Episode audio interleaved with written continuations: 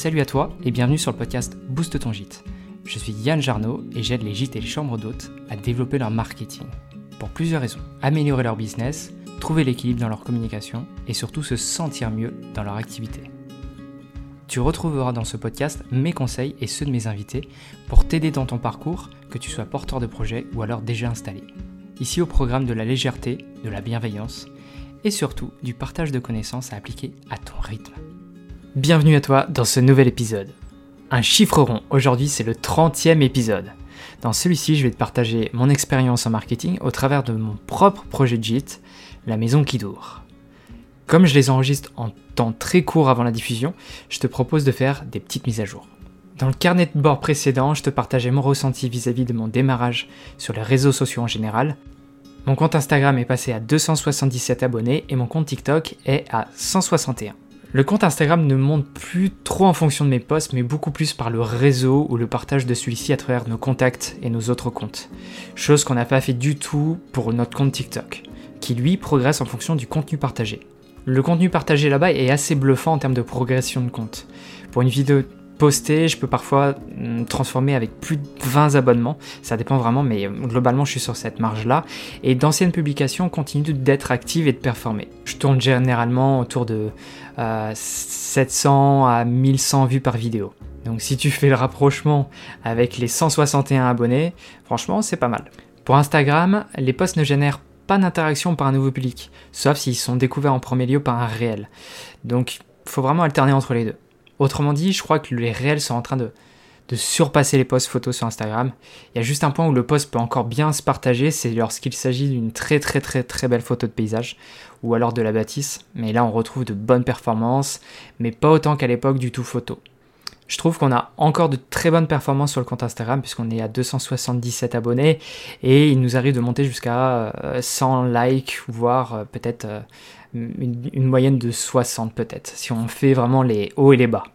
Donc les interactions sont toujours très très bonnes. Par contre, il va falloir tenir cette progression et que ça reste à ce niveau d'interaction. Parce que sinon, on va passer comme sur d'autres comptes où par exemple j'ai 5% de mes abonnés qui vont liker mes, mes posts. Et donc du coup euh, ça fout un peu le seum, voilà, c'est dit.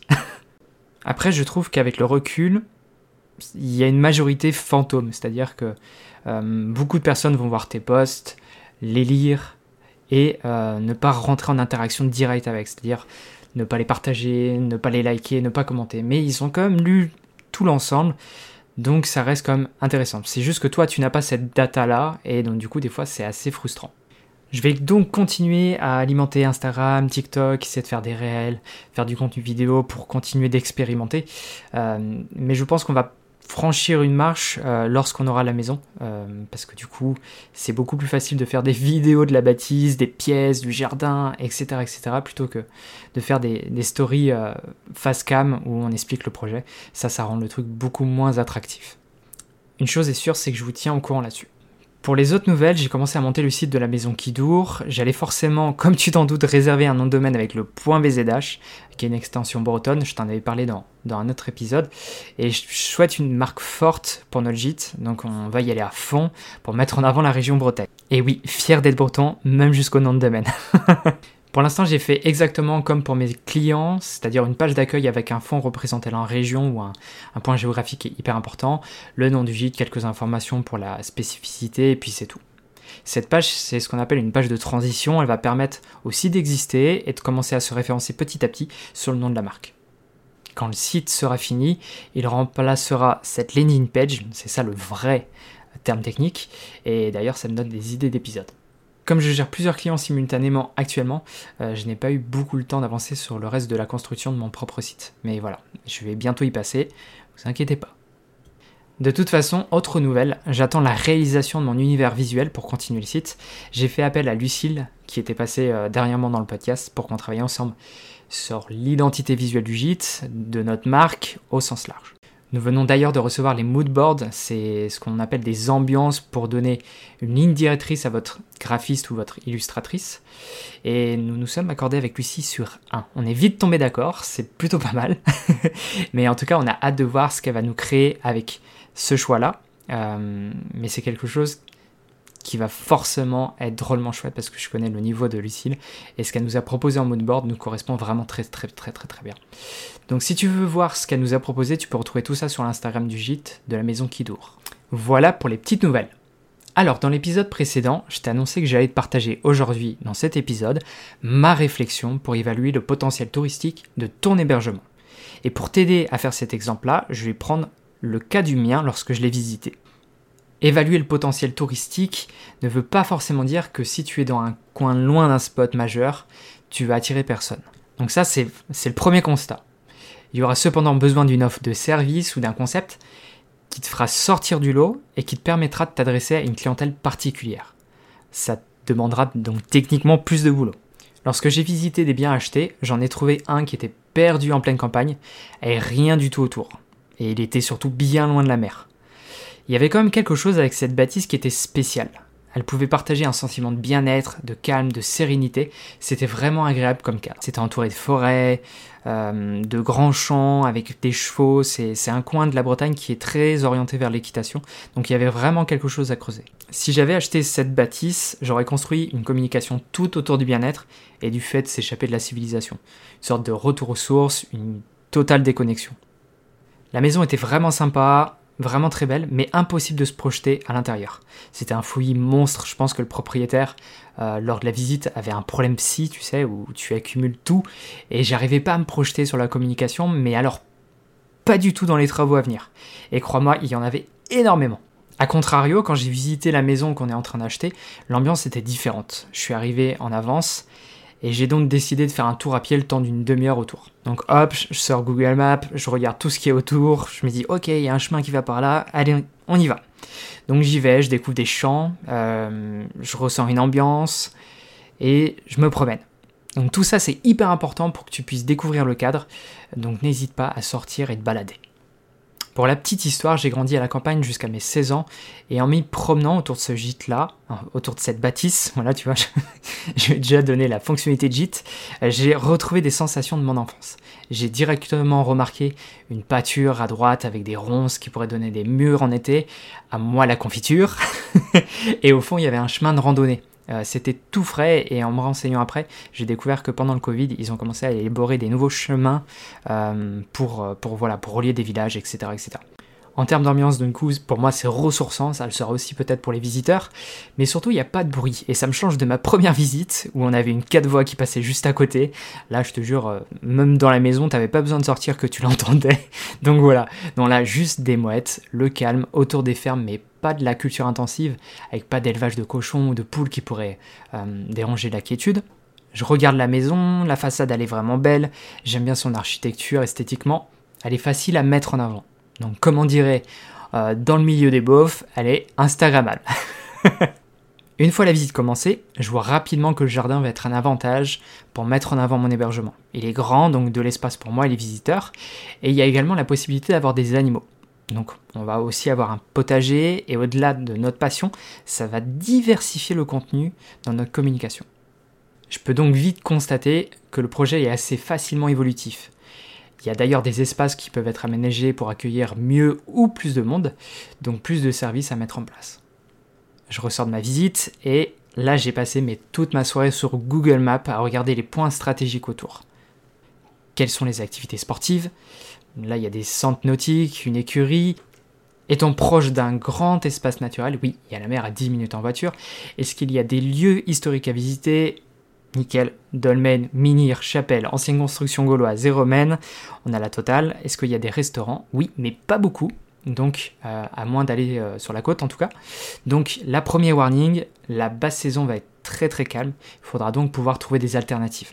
Autre point que j'ai vérifié, est-ce qu'il y a des activités culturelles? Oui, il y en a dans la ville proche et je pense qu'on peut également faire des visites chez les producteurs, des fermes alentours, etc. etc. Donc en dressant cet aperçu, j'ai su que logiquement le coin était attractif, que l'activité touristique était sans doute forte.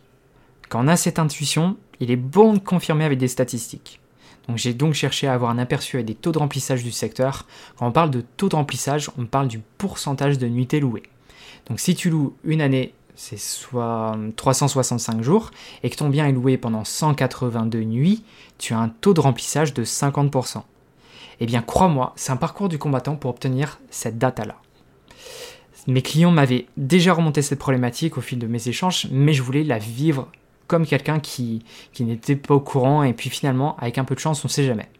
Donc je vais à la recherche de cette information, je demande à mon office de tourisme auquel je vais dépendre, pas de chance, la personne qui pouvait peut-être me donner la réponse n'est pas là, donc je la contacte par email, elle me répond qu'elle n'a pas cette statistique, elle me donne cependant le contact d'une autre personne qui travaille pour un organisme régional, donc là tu sens le truc venir, ça commence déjà à partir un peu loin, et, et résultat, même problème, ils n'ont pas cette statistique. J'opte donc pour une option, demander directement à Airbnb. Lorsque vous cliquez sur Je veux devenir propriétaire ou autre, il vous indique euh, vos possibles revues. J'ai voulu aller plus loin en rentrant en contact avec euh, une conseillère Airbnb. Là s'ensuit une très bonne discussion, elle me demande le nombre de couchages, l'emplacement, et finalement elle me dit que pour une première année je peux viser minimum le 40% de remplissage et monter progressivement au fil des années. Donc c'est déjà mieux que rien comme statistique, mais bon, en vrai, je connais bien l'emplacement du gîte. Mes grands-parents habitent à 10 minutes.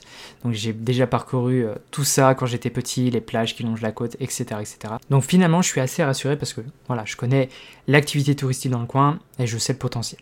Avec tous ces indicateurs, j'ai pu valider l'étape de l'intérêt touristique et ça me permet d'imaginer mon client idéal et d'imaginer surtout comment je vais mettre en avant mon gîte pour qu'il le découvre et qu'une fois sur place, ça soit parfait pour répondre à ses besoins. C'est très très très très compliqué de se projeter et c'est aussi à la fois dangereux.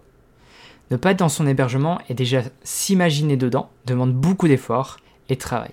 C'est aussi dangereux car en se projetant, on peut s'attacher au lieu et le coup de cœur devient encore plus fort.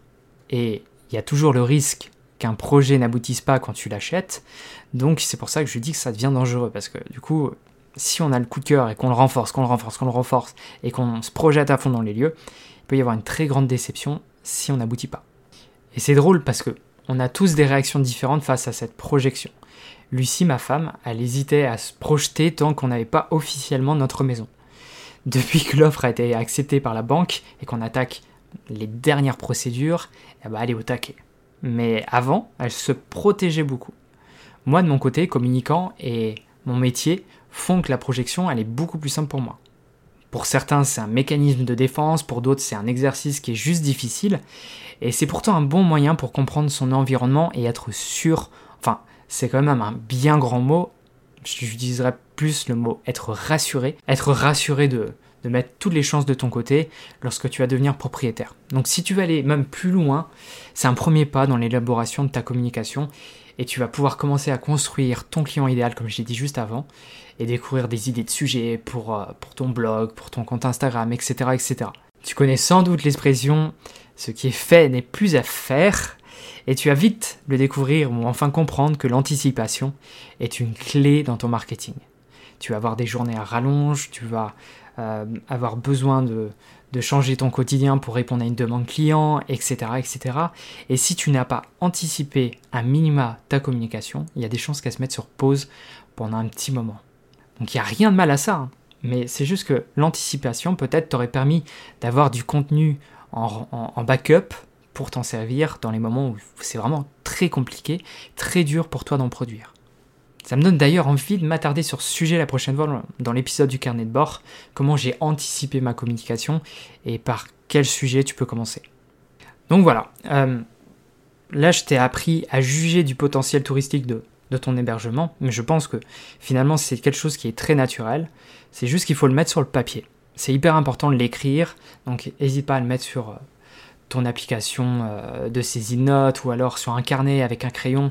La, méthode old school marche très très très très bien. Fais-toi des cercles comme on faisait dans les premiers exercices du podcast et dresse tous les avantages que représente ta bâtisse. Et liste aussi les, inconvénients parce que ça va te permettre de les écrire et de les anticiper. En retournant dans cette, dans cette optique. Mais voilà, rends tout ça réel et juge l'ensemble. Et si tu peux avoir euh, plus de data avec ton office de tourisme ou alors un autre organisme, n'hésite pas à rentrer en contact avec eux parce que tu auras plus d'informations. Et plus tu as d'informations, plus tu sais où tu vas. De toute façon, je pense que tout ce que je t'ai dit là dans cet épisode, il y a quelqu'un qui va très bien te demander, c'est ta banquière ou ton banquier.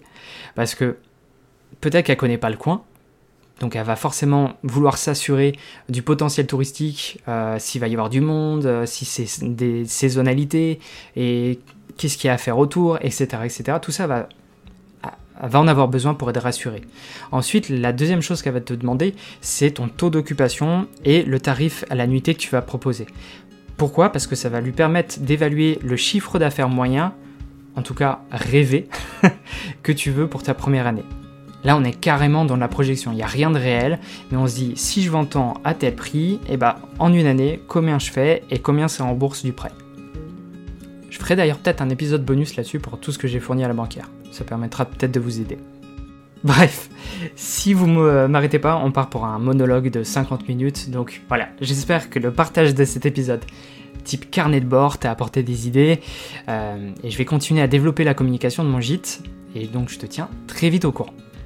Je te donne rendez-vous en attendant le 17 avril pour continuer avec un nouvel épisode et je te souhaite en attendant une très très très très très belle semaine. À très vite pour continuer à booster ton gîte.